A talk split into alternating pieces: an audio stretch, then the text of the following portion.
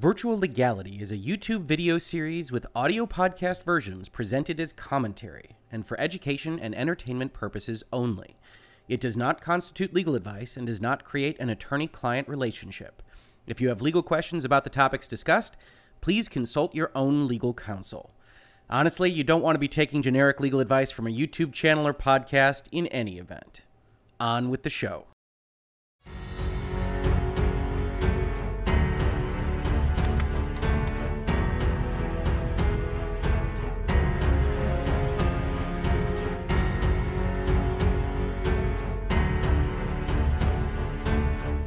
Hello and welcome to another Virtual Legality. I'm your host, Richard Hoeg, managing partner of the Hoeg Law Business Law Firm of Northville, Michigan.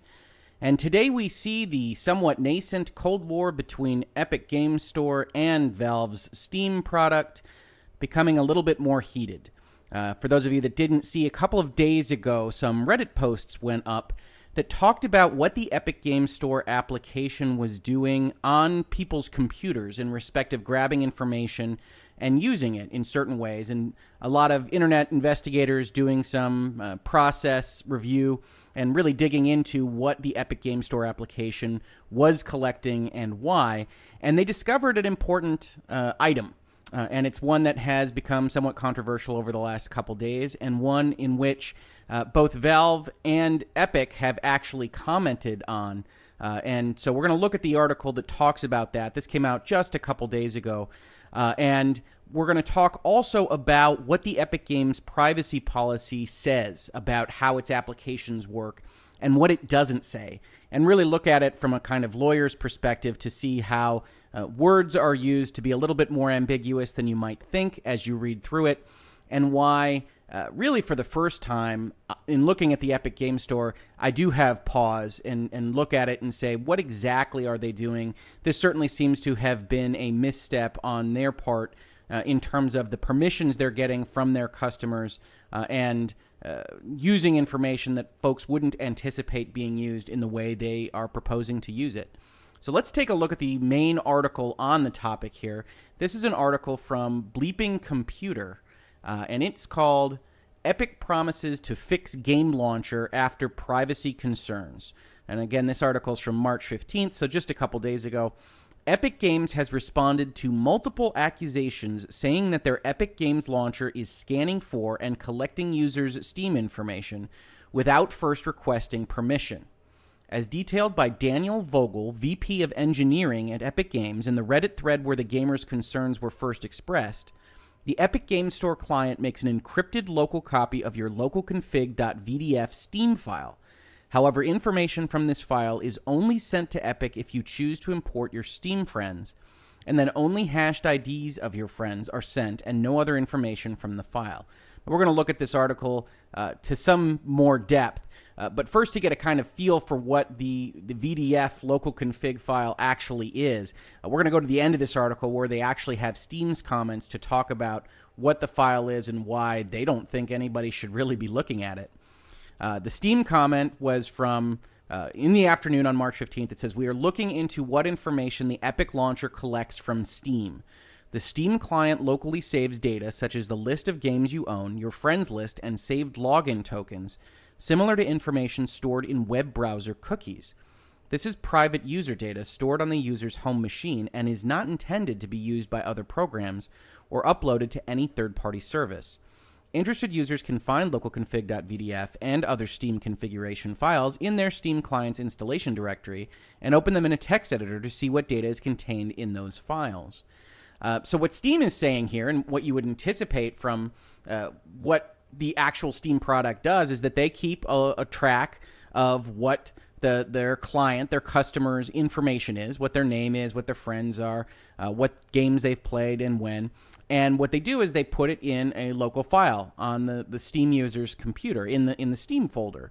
Uh, and what the Epic Games launcher has been accused of doing, and what we'll see they essentially admit to having done, uh, is grabbing that file from Steam on a, on a user's computer and making a copy of it and putting it in the Epic Game Store's application file in, in what they call an encrypted state. And then what the comments from Epic actually are is that they say, well, we make an encrypted local copy of that file, but we only use it if you choose to import your Steam friends, and then only use hashed IDs of your friends are sent, and no, no other information from the file. So that's important because they're going to try to make the distinction here about what information is collected versus what information is not collected. And the question of whether looking at a user's computer and grabbing a file from another application and moving it over, moving a copy of it over into the folder of your own application constitutes collecting of any kind.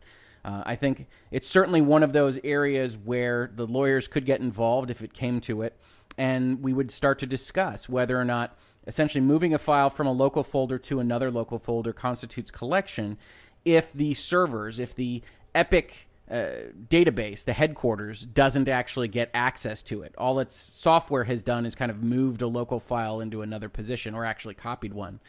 Um, and I think that's really where the crux of this lies. And we're going to see that essentially the Epic folks are going to say, well, we're not using it at all, so we're not violating any bits of our privacy policy. And that's where the interest from, from me comes in is I hadn't really done a deep dive into the Epic Games privacy policy other than kind of a cursory look when we were first talking about the Epic Game Store launching as a competitor to Steam.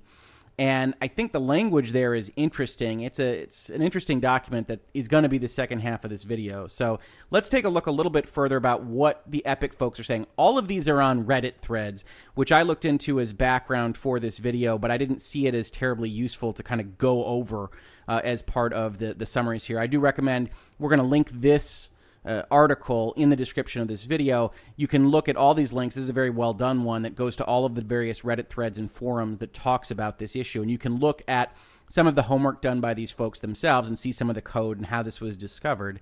Uh, but for purposes of our discussion, I didn't find it terribly useful to kind of go over those uh, in great detail. So suffice it to say, now that Epic's admitted that this is happening, uh, there isn't really a great need to kind of go and verify that fact. It's, it's admitted by everybody. And going further, here's what Epic had to say about what they're collecting. We use a tracking pixel for our support a creator program so we can pay creators. We also track page statistics. The launcher sends a hardware survey at a regular interval as outlined in our privacy policy. The UDP traffic highlighted in this post is a launcher feature for communication with the Unreal Editor. The launcher scans your active processes to prevent updating games that are currently running. Part of the Reddit threads here was an analysis of what the Epic Games launcher was doing, looking at root certificates, looking at various ways that the computer was operating. And a number of folks on those Reddit threads, I think appropriately said, this is essentially how deep a piece of software has to get into the, the system architecture in order to try to detect cheating because cheating programs are always going to try to find different ways to hide and hide their uh, application and usefulness in the video games that they're trying to cheat on. Uh, and so it isn't in and of itself a giant red flag uh, that those kinds of process checks are happening. And we see here there's there's kind of references to that from Epic that says, well, this is we need to check to make sure your processes are acting properly, and this is how we identify uh, cheaters and things of that nature. Going back to the article's author.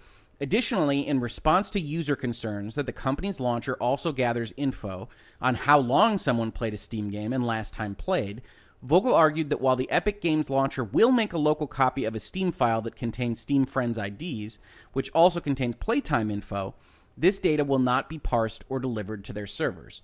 Again, if we're taking Epic uh, on its face, uh, the comment here is hey, that's the easiest place for us to grab that information. And Steam also includes all this other information in that file. So we don't intend to use that, but that's the easiest way for us to grab it. And so that's where we grabbed it from. Vogel also insisted that we only look at your Steam Friends IDs in that file after you grant us permission, and only then send a hash of those IDs back, back to our servers to allow us to make friend suggestions, and that Epic Games will only import the list of Steam Friends after receiving explicit permission. The Epic Games VP also added that the launcher work concluded before the backend work. We are going to clean up the implementation, which is the listing of all of the various Epic Games launchers operations uh, that are looking at various things on your computer in order to make sure that everything's working properly. And replace making a local copy of that Steam file with a registry track check for the presence of Steam and then prompting you to import your friends. And that we are only sending hashed Steam friend IDs and only with your permission. Again, I think if we want to give them the benefit of the doubt, this is the kind of thing that makes sense as an excuse, essentially. They say, hey, we implemented this very fast. We're going to talk about Tim Sweeney, the CEO of Epic Games, and he chimed in with comments of his own that said essentially, hey, we tried to do this very fast. Uh, and that's why it's as messy as it is. And this was the quickest way to kind of do that Steam import. Um, but even if we allow for that, this isn't the right way to go about it. You don't want software on your computer accessing random personal files, uh, and especially random personal files of its main competitor, uh, which Steam absolutely is uh, against the Epic Game Store. So I think even if we want to give them the benefit of the doubt, this is a problematic behavior, and I think they acknowledge that. That's why they're making these comments is to say essentially, "Hey, we know this looks bad. Uh, we're going to fix this up because even if we think we're in the right in terms of our end user license agreement, in terms of our privacy policy, we understand that this makes us look uh, like shady software dealers, and we don't want to look like shady software dealers. So we're going to fix what we're doing." Uh, but certainly uh, this is a, an interesting story just in of itself because you don't often see these kinds of articles and stories about a, a, a piece of software going and accessing other local files. Uh, and if we're not giving them the benefit of the doubt, it does seem rather odd that they would just grab the copy of this file, uh, encrypt it, put it on their own local file, and say that they're going to use it later when someone gives them permission. Uh, it certainly is the kind of thing that can be explained by uh, trying to do quick coding and trying to get things done and out the door very quickly. Uh, but it does uh, rub people the wrong way, as you see on Reddit, as you see on Reset Era, as you're seeing on other places that are discussing this issue. And I don't blame them one bit for feeling like uh, this is a problematic behavior type uh, and that they should never have hidden that this is what was happening during either the install or very early on when you're using the Epic Game Launcher for the first time.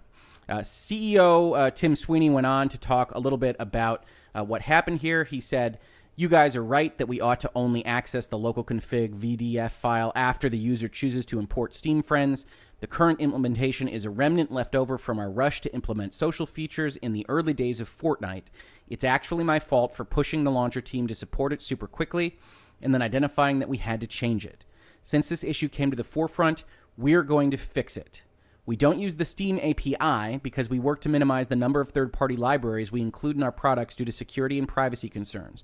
And then they link to an article that talks about uh, essentially APIs collecting as much data as they give out and, and concerns that Epic would have touching these other uh, libraries and these other uh, third party access points, and that they didn't want to do that. And they thought they essentially had an easy fix by going and grabbing the local file.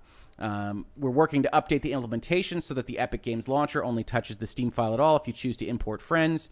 Uh, stated Sweeney in reply to concerns that the program is tracking Steam play time for various games. Then we get Steam's comment, as we already went over, which is, hey, other people shouldn't be touching this file.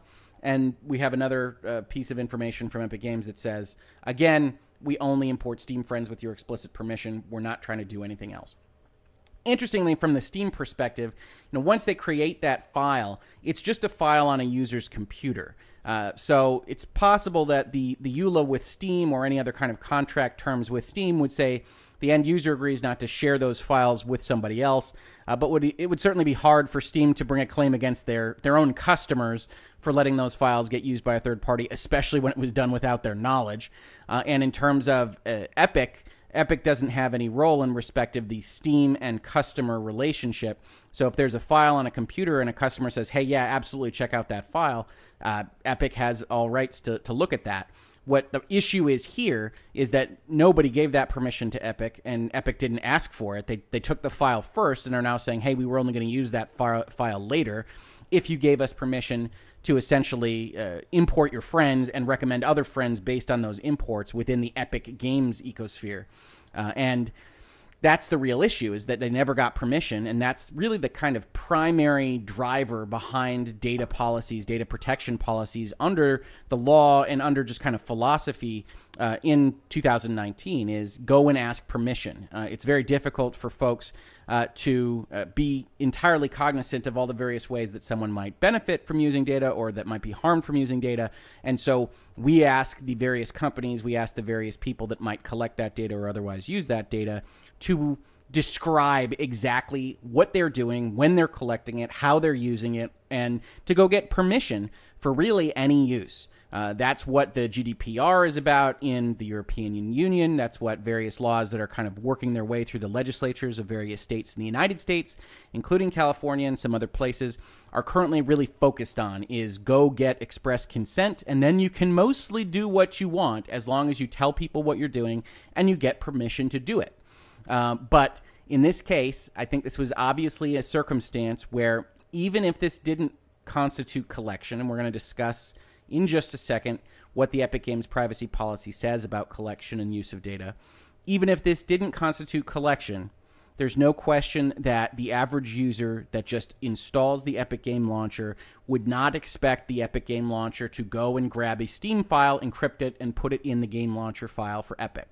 And because of that, because you clearly have that separation of what expectation is from a customer versus what the reality is in the Epic Game Launcher and Steam Launcher environments, you have this disconnect, you have this potential liability. You certainly have the starting point for what somebody would have as a legitimate complaint of violations of, if not data protection laws, uh, which it might not rise to, at the very least, bad business uh, and uh, violations of trust, uh, which are frankly just as important as a, as a legal claim because most people aren't going to sue a corporation when they do them wrong. They are going to put them on a blacklist of their own and they're going to tell their friends that they're a shady company and to not deal with them.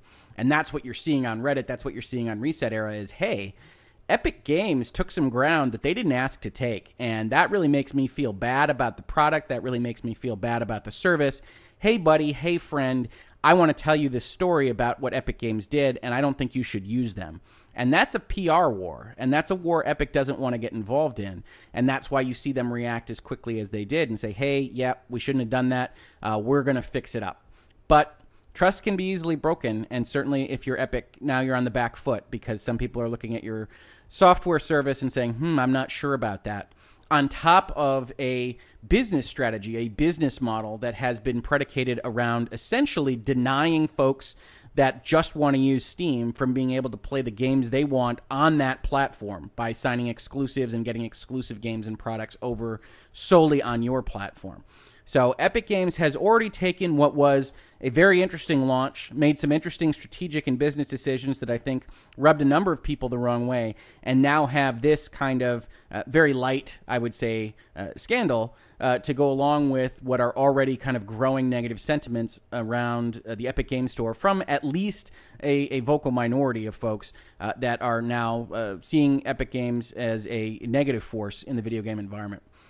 What's not going to help in in that score is now we're going to take a look at their privacy policy, which, having looked at it myself from a legal perspective, from a lawyer's perspective, from someone who has drafted dozens and dozens and dozens of privacy policies and website terms and conditions and service terms and conditions and contracts of all kinds, uh, that the way this is drafted is interesting. It's very ambiguous and it gives a broad set of what I would call loopholes uh, that they can use uh, information in various ways that they uh, they think are going to help them uh, and potentially to the detriment of their their customer base. So let's take a look at the actual language in there.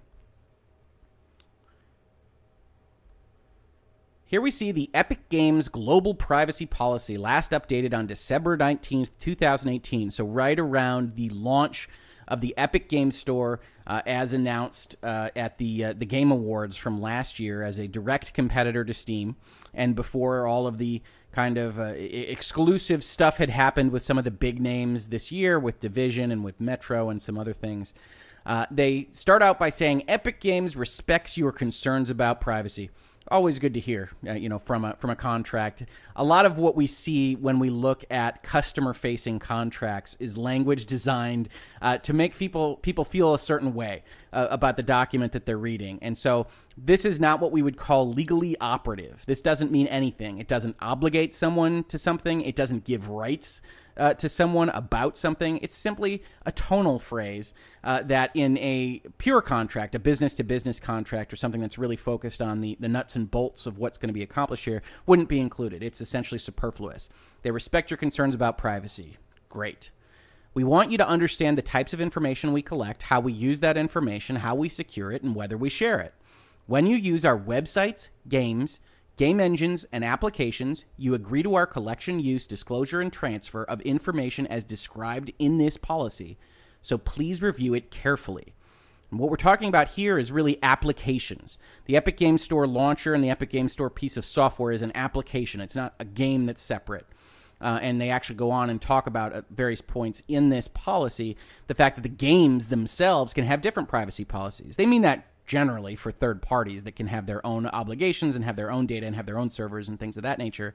Uh, but it also applies to their own. If they had a specific game that had a different set of privacy policies or something along those lines, they could include those terms uh, within the end user license agreement for that game uh, as above and beyond what's in this global privacy policy. Here's how they describe the information we collect or receive. We only collect, use, share, store, or otherwise process your personal information when we have an appropriate basis. So let's break that down for just a second. Collect, use, share, store, or process. That's basically everything that you can do with data. So we can read the start of that sentence as we can use your data for anything that we want if we have an appropriate basis. Now, if I'm reading a contract and I see a language like that from opposing counsel and I'm looking at it, I would strike that immediately because that doesn't have any meaning outside of uh, what the person wants to do with the data on any given day. An appropriate basis as determined by who? What does appropriate mean?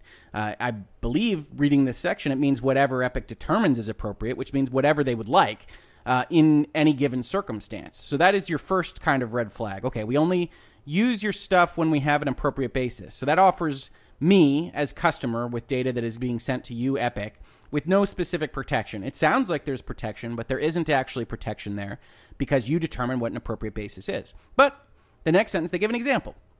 For example, we may process your personal information as necessary to provide services that are subject to terms you have accepted, such as our end user license agreements or service terms and conditions. Okay, so they say we can process your personal information as necessary to provide services. Okay, so if you want to provide me services under your application, this time in this case the Epic Game Store, you can process that information. That makes total sense. Uh, but it doesn't again give me any additional protection because you're not describing what it means for something to be necessary. You're not really even describing the services.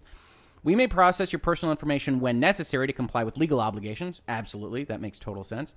Or for purposes of pursuing legitimate interests just like appropriate basis, this is when my red uh, lights start going off. My radar starts pinging. So they say we can use our, your information for an appropriate basis or for pursuing legitimate interests. Neither of those phrases mean anything, and it just means what Epic wants to do with the data, as long as it's not illegal, basically. Uh, and so that's interesting in and of itself. They then add the kind of proviso to give you a little bit more comfort that says if doing so is consistent with your rights and appropriate to the context. Again, we haven't described any rights that the customer would have in these terms yet. Uh, so we're not really talking about anything except maybe legal rights, maybe things like the GDPR, except this sentence has already said we're going to comply with legal obligations. So it's really not saying anything except we're not going to directly violate the law uh, if we can avoid it, uh, presumably. Uh, and then they talk about providing services, the context for the use of the data, providing services, addressing game performance, fixing bugs, performing internal analytics, and conducting reasonable monitoring of your use of the services to prevent misuse of our services and fraud, cheating. So they say the list here is we can use your data to help us provide the services, which is the big, broad, truck sized loophole. We can use it to do what we want to do with it, to provide the services. They can address game performance, they can fix bugs, they can do internal analytics, they can study your data or they can prevent cheating. Uh, and then additionally, we may in certain cases ask you for your consent for certain processing of your personal information. They might ask for permission, uh, but otherwise they have the right to do it for those that big broad list of things, including providing the services, uh, which they of course uh, determine what the breadth and scope of are. Uh, and so this section in and of itself provides us with little comfort. They then go on to say, we generally collect or receive information in three ways you voluntarily provide information to us, such as creating an account, making purchases, or signing up for email alerts. That didn't happen in this particular case where they grabbed a Steam file. We collect information automatically. That did happen here, such as through cookies or our games and other software. Okay, so broadly, this is what happened. We generally collect or receive information automatic, and we can do it automatically through our software. Okay, so we can see that that is exactly what Epic did, and we can see how that doesn't offer any protection for what they did. Uh, the language in this privacy policy gives them the broad right to say, hey, we collect information automatically when you use our software. Uh, and then it says, other parties, such as social networks, may provide information to us as well. Each of the methods is described in more detail below. Oh, good. All right, so we're going to look at some of what's happening here. We're going to skip down a little bit because we know for a fact this information wasn't voluntarily provided unless you really want to go back and say just clicking on the Epic Games launcher is that voluntary provision. But I don't think even Epic Games would would go and die on that hill. So we're not going to look at information you voluntarily choose to provide very much. We're instead going to go and jump ahead to the information that's automatically provided. So, number two here says information can be collected automatically when you use our websites, games, or applications. We collect some information automatically when you visit our websites or use our games, game engines, and, and applications. If a combination of information that we collect does identify you as an individual, we will treat the combined information as personal information. Personal information being uh, afforded additional protections under most laws in most jurisdictions because that's the real sensitive information. If somebody can identify you, that's where you start talking about identity theft. That's where you start talking about people getting really harmed. Uh, if you've got a set of data that can actually say, this is Joe Smith uh, or or this is uh, somebody else, then that is going to be the most harmful information. So when they can take a bunch of stuff and say, okay, we know the IP, we know the location, we know the games they play, we know their user ID. Okay, we can we can say that for certain or with a reasonable amount of certainty that's Richard Hoeg that's playing Fortnite today, and so we can collect information on Richard Hoeg. That is of more concern than a kind of aggregated. Uh, anonymous set of information uh, under the law. It goes on to say, we collect information automatically through technologies such as web browsers, cookies, log files, web beacons, and our backend servers collect usage data transmitted from our games and other software.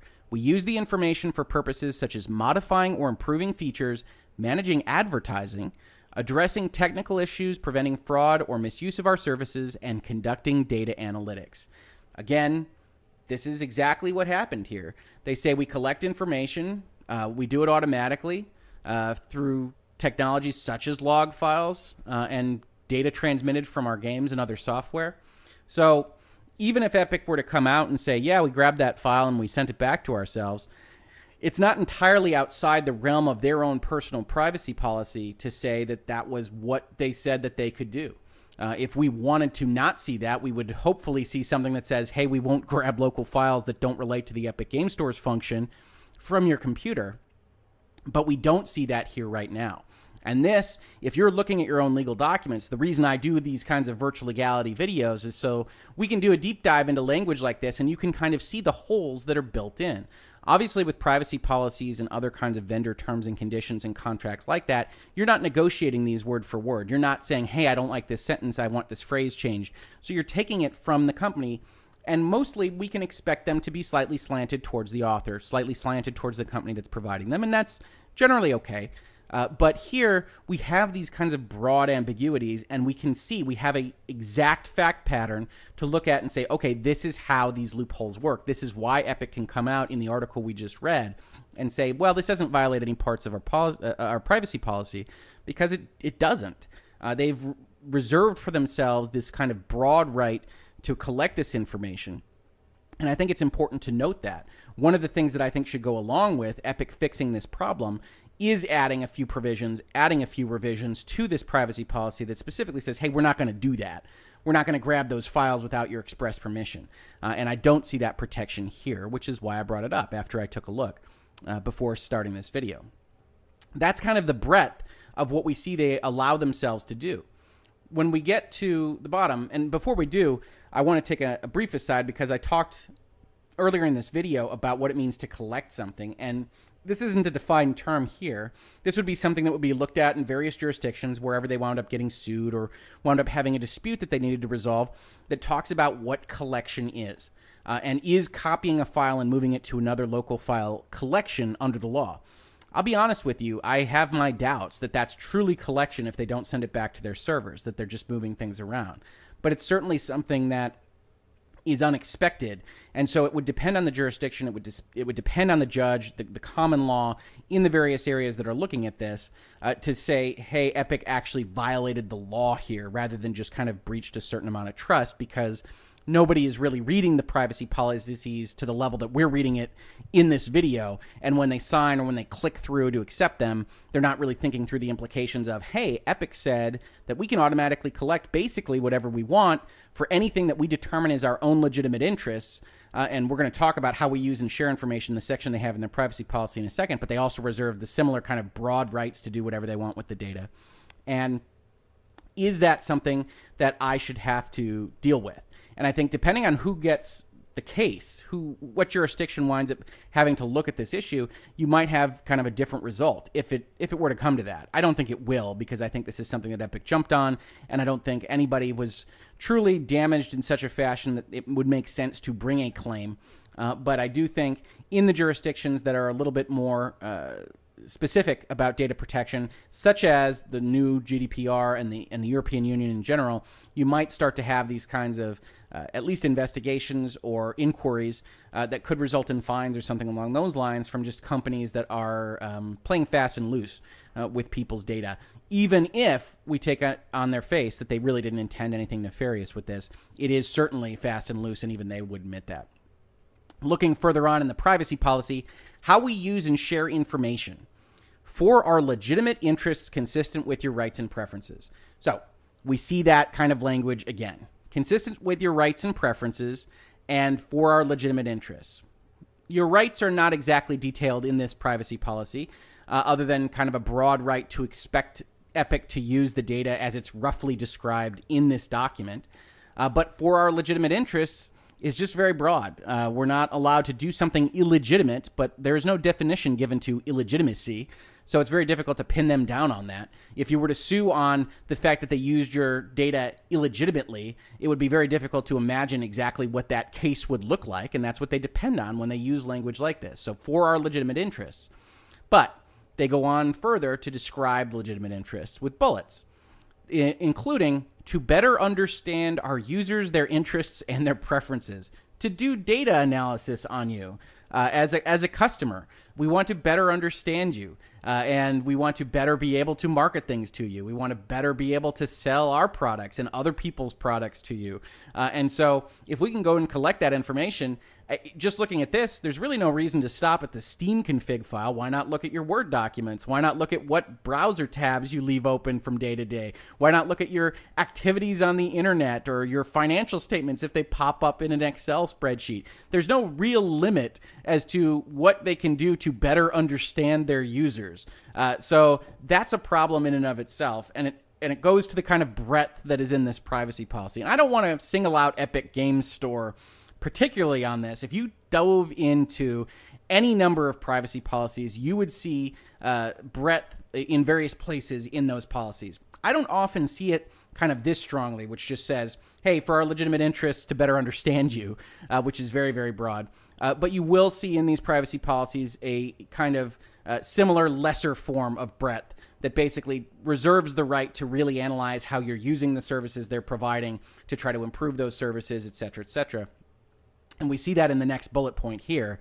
To, de- to develop, deliver, and improve our products, services, and other offerings, some of which may be offered in partnership with other parties.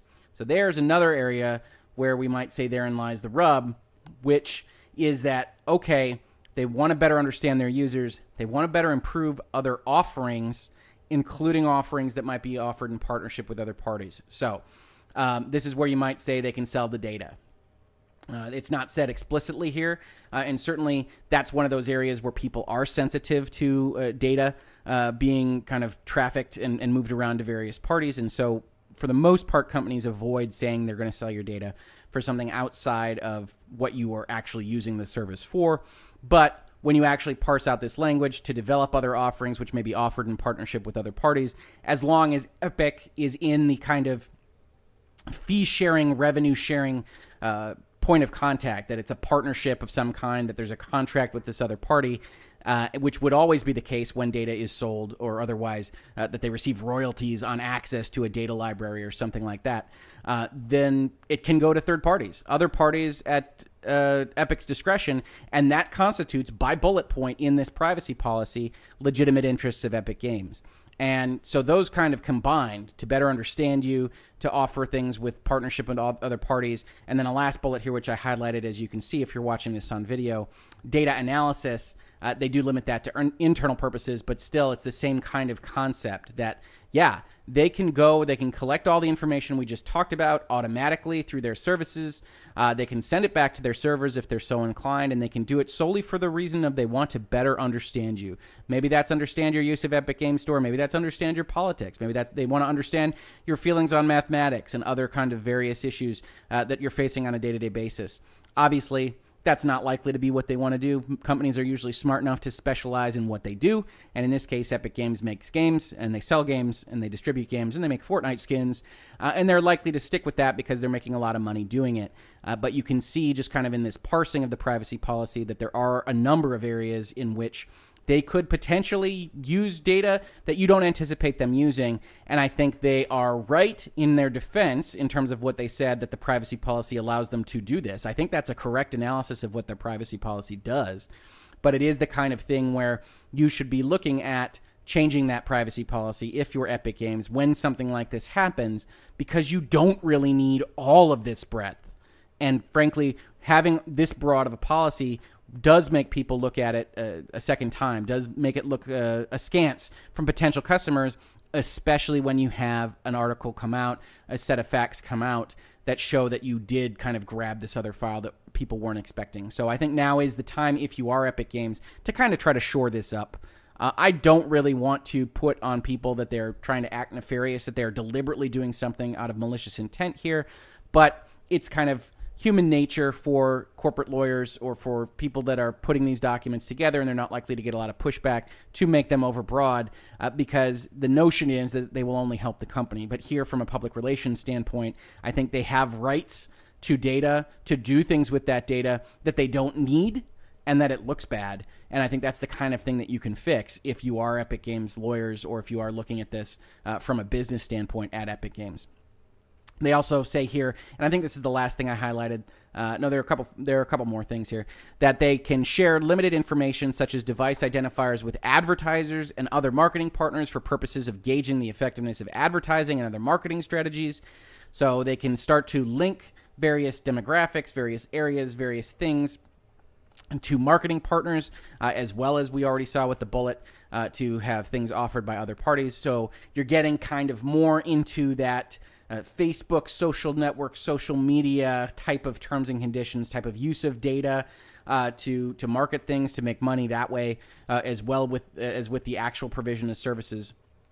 And you start to get into that area where people are becoming increasingly uncomfortable. You start to get into that area where people are looking at Facebook and potentially dropping their use of the service because of exactly this kind of thing. And it's one of those areas where I do think Epic could uh, do do good by their customers by reducing some of these rights and, and at least making them more specific to what's happening. Uh, they go on to say we are required to seek your consent before we use your personal information for any purpose incompatible with the purposes identified in this policy. That's a great sentence. We love that sentence. Uh, if we're customers, we like to see that. Hey, you can't use it for any reason that we don't outline here. But as we have already discussed in this video, there's almost nothing that they can't do under the policy as it's currently written. Uh, and so there's very little that is actually incompatible with the purposes identified in the policy. So this sentence, while it's good and while it would be doing work in perhaps a different policy, isn't really doing work here because they have already taken such broad rights uh, in the policy itself. Uh, it also says you can change your privacy settings on other parties' websites, such as social networks, which will stop or limit our receipt of information from those other websites. Now, Steam isn't purely a website, uh, but it is kind of internet facing and it is a way to interact with Steam. And I think it is at least a little bit disingenuous for them to have a section here which says, hey, you can make these choices that will hide information from us. And that's good. You can take the social media or anything else that we might link to or look at through our Epic Game Store, and you can say, hey, we're going to be private and not public anymore. And so Epic can't access that API. They can't get that data that they want. Uh, and okay, that's the way you wanted to handle your, your internet connections. That's the way you wanted to handle your relationship with Epic. And Epic says, yep, you can do that. And we understand uh, that's how you can control your privacy. Uh, but what they don't say here is, okay, yeah, uh, but if that website has a cookie, if it has a local configuration file, uh, if it has something else that we can see on your computer, then we are basically reserving the right to go and grab it and take it, even if your Steam policies are completely set to private because that configuration file is local, we can go and we can grab it and we can use it for later. Uh, and I don't think that that eventuality, that exact description of things, is ever highlighted enough in this policy to make customers feel like they had an understanding of it, to make uh, somebody looking at it from a third party perspective look at it and say, yes, you told customers that this was a thing that could happen. I'm looking at it from a lawyer, so I can see that they basically reserve the rights through automatic collection and through the fact that they're not necessarily collecting it before it's sent, et cetera, et cetera, to allow them to do this from a kind of broad basis but they're never getting the proper notification to customers to really comply with, especially the more onerous and the more draconian uh, privacy policies like you do see uh, in the European Union and, and, coming through some of the legislatures in the United States. Uh, but even just kind of kind of broad, hey, trust us, we're good guys type of approach to uh, legal drafting or to just kind of business relationships, you don't see anything that really kind of isolates and highlights that this is a thing that could happen. And when you have a bullet here that talks about you being able to choose to not share things with Epic, and it suggests that you can turn off uh, various access points on websites and, and, improve your privacy policies like you can on, on, a, on a place like Steam, and that will block us from using that information from those websites. Uh, that just comes across as disingenuous when you're talking about a story like we're talking about here on this video. Uh, and that is the last thing I highlighted here. Uh, and so that's really what I wanted to talk about today was uh, the nature of this claim against Epic, uh, what it means in respect of their privacy policy compared to uh, what it means under the law, and then to also talk about what they can do to fix it. Uh, I do think, as you've seen, if you've followed virtual legality for a while, I've mostly been in favor of Epic Game Store and Discord and some other places coming out, being competitors to Steam. I think it does, in general, over the long term, uh, help an industry to have kind of competitive providers of services and, and business. And I think over that long term, it's good to have Epic out there uh, changing the way Steam operates, uh, really forcing them to really think about how they operate to compete for business. I think we saw that. We are seeing that with some of the things that are happening at Steam even now. I saw an article earlier this week that I might go into in a future video uh, that talked about Steam uh, limiting review bombs and the ability of people to bomb reviews on games uh, that are unrelated to the game itself uh, to actually eliminate those reviews. That's a topic that we've talked about in a couple of videos in virtual legality. Uh, and I think that's the kind of thing that only happens at Steam's level because there is Epic out there and Discord and some other places that are slowly pushing in and saying, hey, that market looks kind of nice. We want to get involved. We want to take uh, our own cut of that market, and Steam having to essentially look at itself, how it can improve. One of the things that Epic had, sto- uh, had sold itself on to potential uh, developers was the nature of the, the, lack of forums and the lack of reviews on their website, which a lot of customers think is bad, and, and it is to some extent, but that a lot of developers had clearly gotten irritated with not being able to control some of that communications pipeline and having there just be uh, review bombs that were unrelated to uh, what their actual product was that might have related to the company's politics or might have related to the company's business strategies or something along those lines.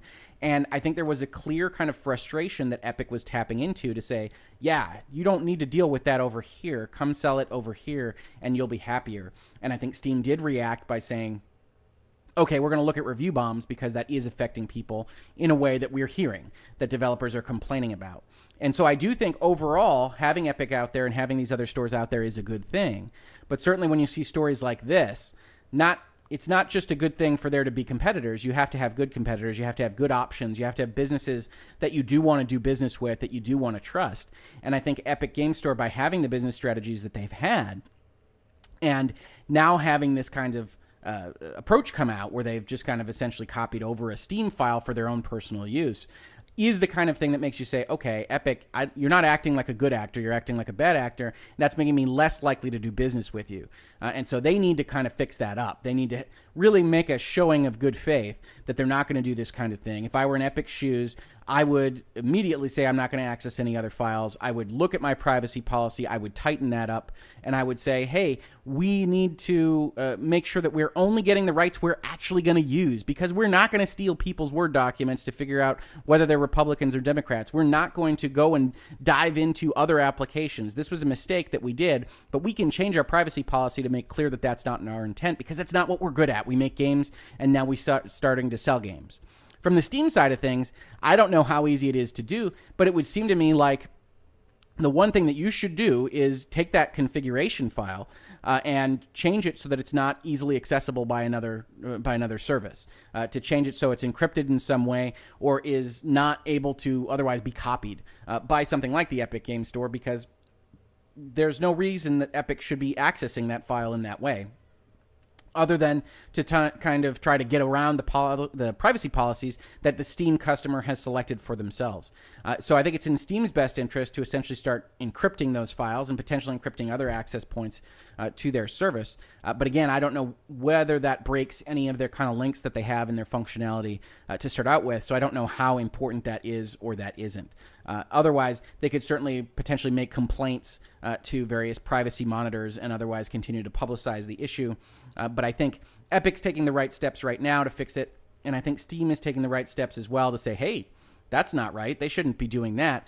Uh, and again, because they want to highlight essentially the potentially nefarious acts of their competitors. But as always, it continues to be a fascinating kind of Cold War between Steam and Epic. Uh, and I do think it's starting to heat up, especially as more and more exclusives are, are pulled over by Epic's Fortnite money. Uh, Steam is likely to have to respond in some more uh, specific, more concrete way uh, either with a change in revenue share or other uh, kinds of actions that they can do with their market size, with their customer base. I would anticipate still seeing some more uh, specific volleys against Epic Game Store uh, before 2019 is out. Uh, but it is going to continue to be a very interesting story to watch and to follow. And I'm pretty sure it won't be the last Virtual Legality episode we do on it this year. Uh, if you like this video, please do like, please subscribe. I do these kinds of conversations about the law and business and digital information technology, including video games and other things that catch my eye on a regular basis. Uh, I also have this uh, video, which is on YouTube, uh, available in a number of podcast locations. So if you're following me by audio, I appreciate that as well. Uh, thank you so much for watching or for listening, and I will catch you on the next Virtual Legality.